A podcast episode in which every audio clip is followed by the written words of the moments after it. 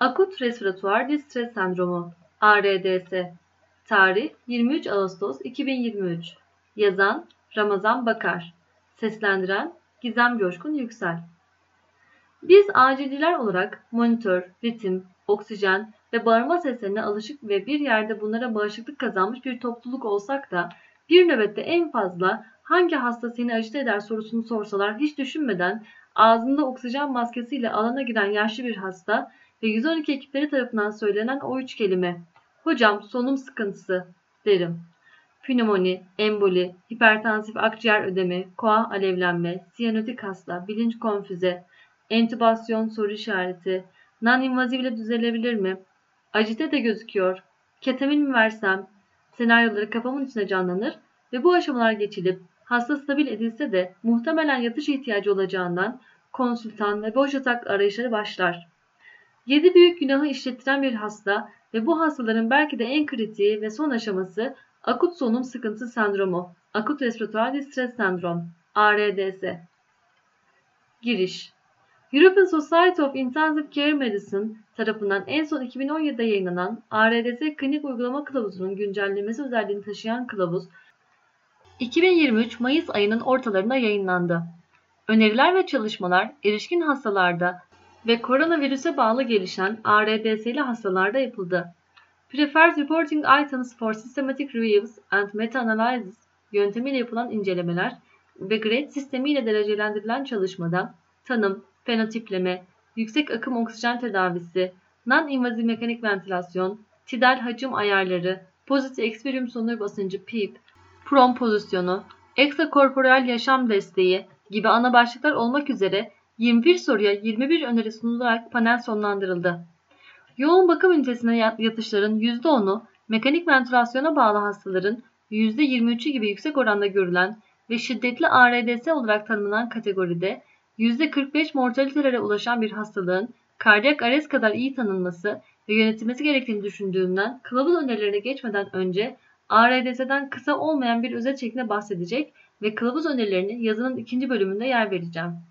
Tanım: sepsis, pnömoni, toksisite gibi çeşitli nedenlerden kaynaklanan inflamasyonun yaygın alveoler hasar, azalmış akciğer kompliyansı ve endotel hasarı ile seyretmesi sonucu yüksek konsantrasyonda oksijen uygulanmasına rağmen refraktör hipoksemi ile karakterize akut hipoksemik solunum yetmezliğine ARDS denilir.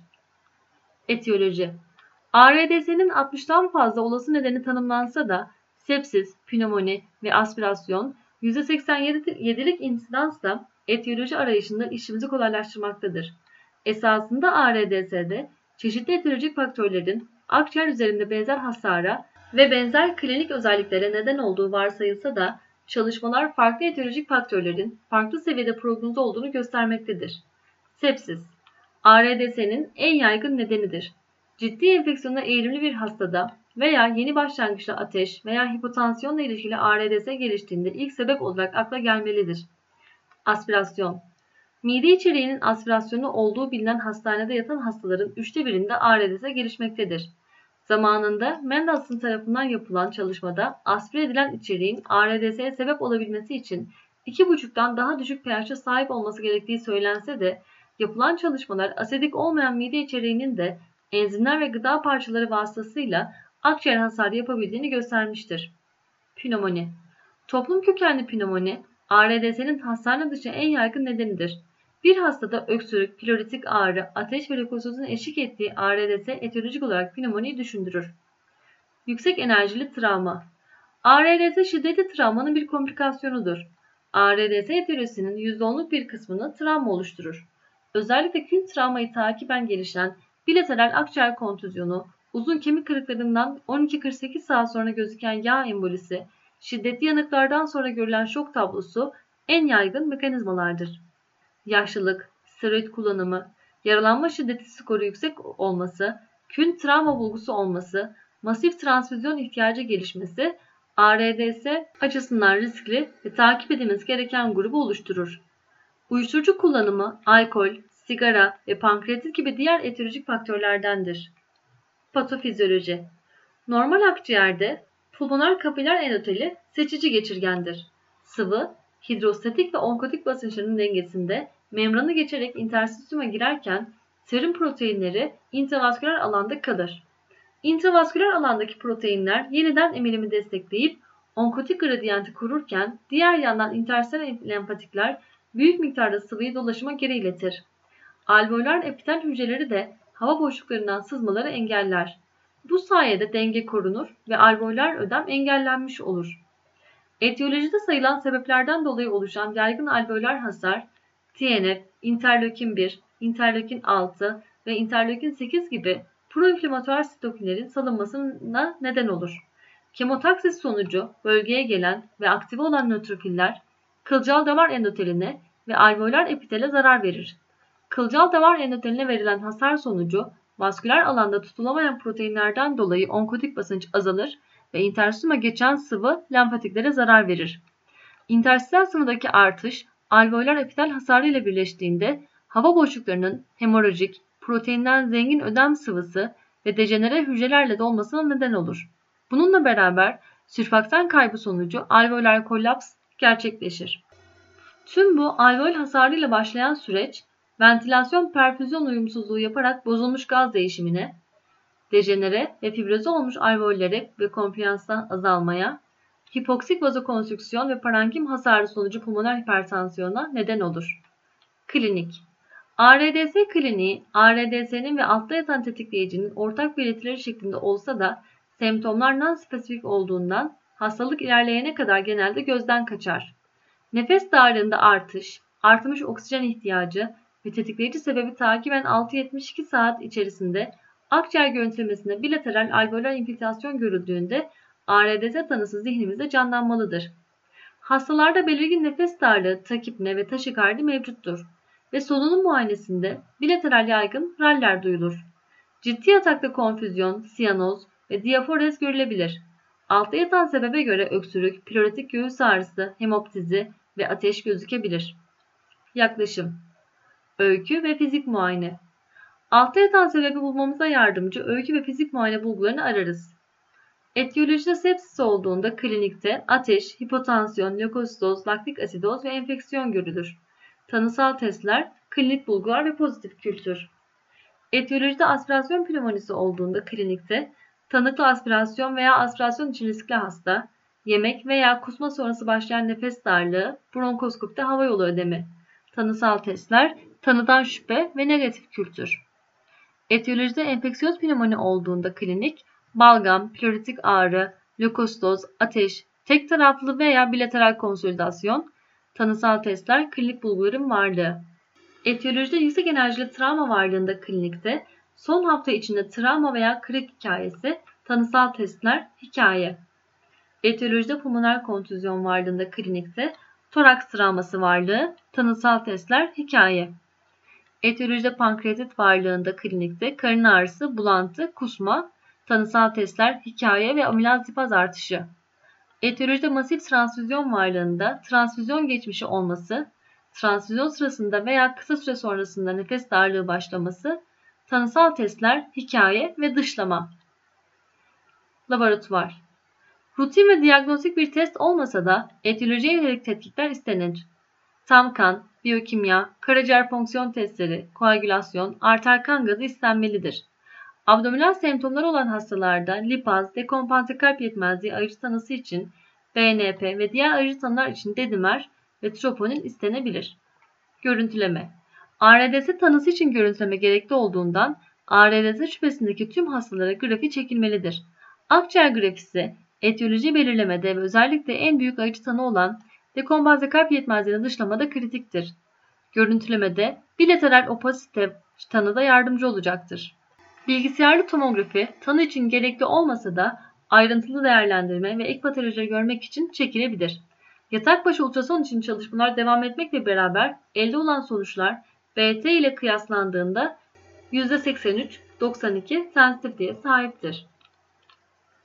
EKG İskemi bulgusu, aritmi veya strain gibi kardiyak işlev bozukluklarında kanıt aramak için çekilmelidir. Tanı ARDS klinik bir tanıdır. Histopatolojik olarak biyopsiyle doğrulanabilse de hemen her zaman bu gerekli olmaz.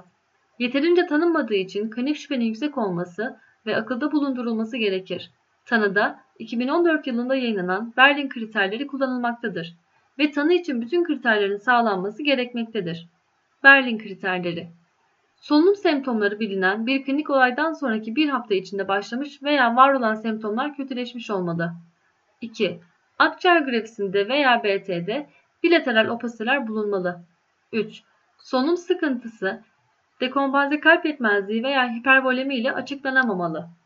Parsel oksijen, PO2 ile tanımlanan orta şiddetli oksijenizasyon bozukluğu olmalıdır. Hafif, PEEP 5'in üstü ve parsel oksijen PO2 oranı 200'e 300 mm civarının üzerinde. Orta, PEEP 5'in üstü ve parsel oksijen PO2 oranı %200 mm civarının üstünde. Şiddetli, PEEP 5'in üstü ve parsel oksijen bölü PO2 oranı 0 ila 100 mm civarı arasında. Parsel oksijen PO2 oranının belirlenmesi için arter kan gazına ihtiyaç vardır.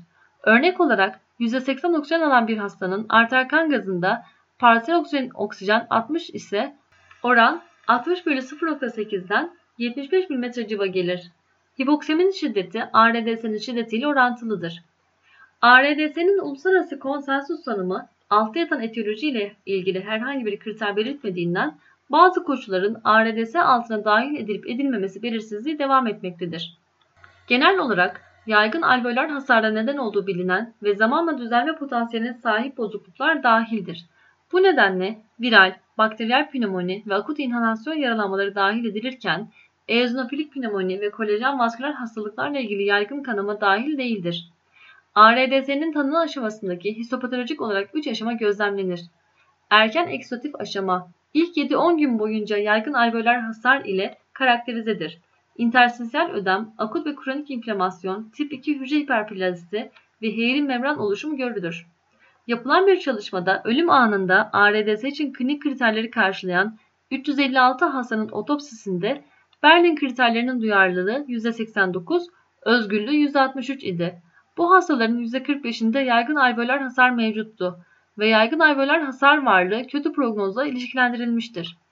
Proliferatif aşama 7-10 gün sonrasında pulmoner ödemin çözülmesi, tip 2 alveolar hücre proliferasyonu, squamöz metaplazi ve erken kolajen birikimi ile karakterize edilen proliferatif aşama gelişir, 2-3 hafta arası sürer.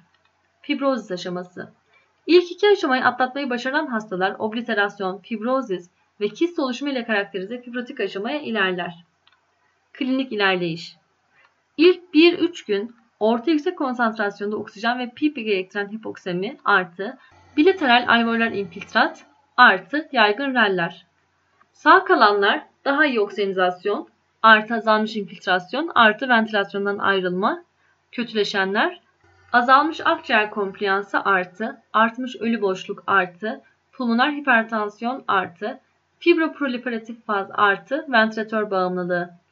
Sağ kalanlar, akciğerde rezolüsyon ve onarım haftalar aylar artı, kardiyopulmoner fonksiyon düzelmesi 6 aydan uzun süren artı ruhsal rehabilitasyon. Komplikasyonlar. Mekanik ventilasyon ve kritik hastalık ile ilgili komplikasyonlar açısından özellikle pozitif basınca, sekonder ventilasyon kaynaklı barotravmaya, deliryuma, derin ven trombozuna, stres ülserine bağlı kanamaya dikkat edilmelidir. Tedavi Acil servis tedavisi çoğunlukla hastayı stabilize etmeye, altta yatan hastalığı tespit ve tedavi etmeye dayanır.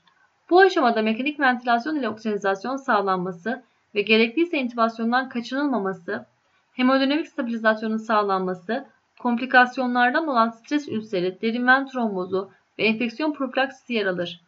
Steroid kullanımı proliferatif aşamada faydalı olmakla beraber nöromüsküler blokör almış hastalarda kontraindikedir. Tedavinin ilk ve en önemli aşamasını oluşturan mekanik ventilasyonun ARDS hastasında kullanımı ile ilgili Başak Bayram Hoca'nın yazısına buradan ulaşabilirsiniz. Ayırıcı tanı birçok pulmoner durum bilateral infiltrasyon ve hipoksemi ile prezente olduğundan ARDS tanısından şüphelenildiğinde bazı tabloların dışlanması gerekir. Dekompanse kalp yetmezliği dekompanse kalp yetmezliğini dışlamak ARDS'nin tanı kriterlerinden olduğundan ayrıcı tanıların en başında en çok karışılan tabloyu görüyoruz. Kardiyojenik pulmoner ödem genellikle sol ventrikül sistolik ve diastolik disfonksiyondan kaynaklanır ancak fazla sıvı alımı, hipertansiyon veya akut böbrek yetmezliği ile de ortaya çıkabilir. Kardiyak disfonksiyonun gösterilmesi tanıyı doğrular. Pulmoner venöz konjesyon, KLB çizgileri, kardiyomegali ve plevral efüzyon. Diğer yanıtla retrospektif olarak tanıyı doğrulamaktadır. BNP'nin herhangi bir değeri ne tanıyı doğrulamaya ne de kalp yetmezliğini dışlamaya yetmediğinden klinik ile beraber değerlendirilmelidir. Klinik, laboratuvar ve görüntüleme ile dekompanse kalp yetmezliği dışlanamıyorsa kardiyak işlev bozukluğuna dair kanıt aramak için transtorasik ekokardiyografi yapılabilir. Fakat rutin olarak gerekli değildir. Son söz. Klinikte çok sık gördüğümüz ve benim gibi çoğumuzun korkulu rüyası olan, çoğu zaman resüsitasyon odasında başında saatlerimizi harcadığımız nefes darlığıyla gelen hastalar, çoğu zaman ezberlenmişlik ve alışkanlıklarla bir kalıba sokulmaya çalışılıp pnömoni, koa alevlenme, hipertansif ve akciğer ödemi denebilse de bu hastaların çok daha büyük bir sorunla karşı karşıya olabilecekleri, hatta şiddetli formlarının %47 mortaliteye sahip olabileceği unutulmamalı. Mekanik ventilasyon ayarları, prone pozisyonu ve hatta ekstrakorporel tedavi seçenekleri ve ihtiyaçları göz önünde bulundurulmalıdır. Bu aşamada göğüs hastalıkları, kardiyoloji ve anestezi bölümleri ile iletişim halinde hastanın tanısının ve tedavisinin hızlıca başlanması sağlanmalıdır. Teşekkürler.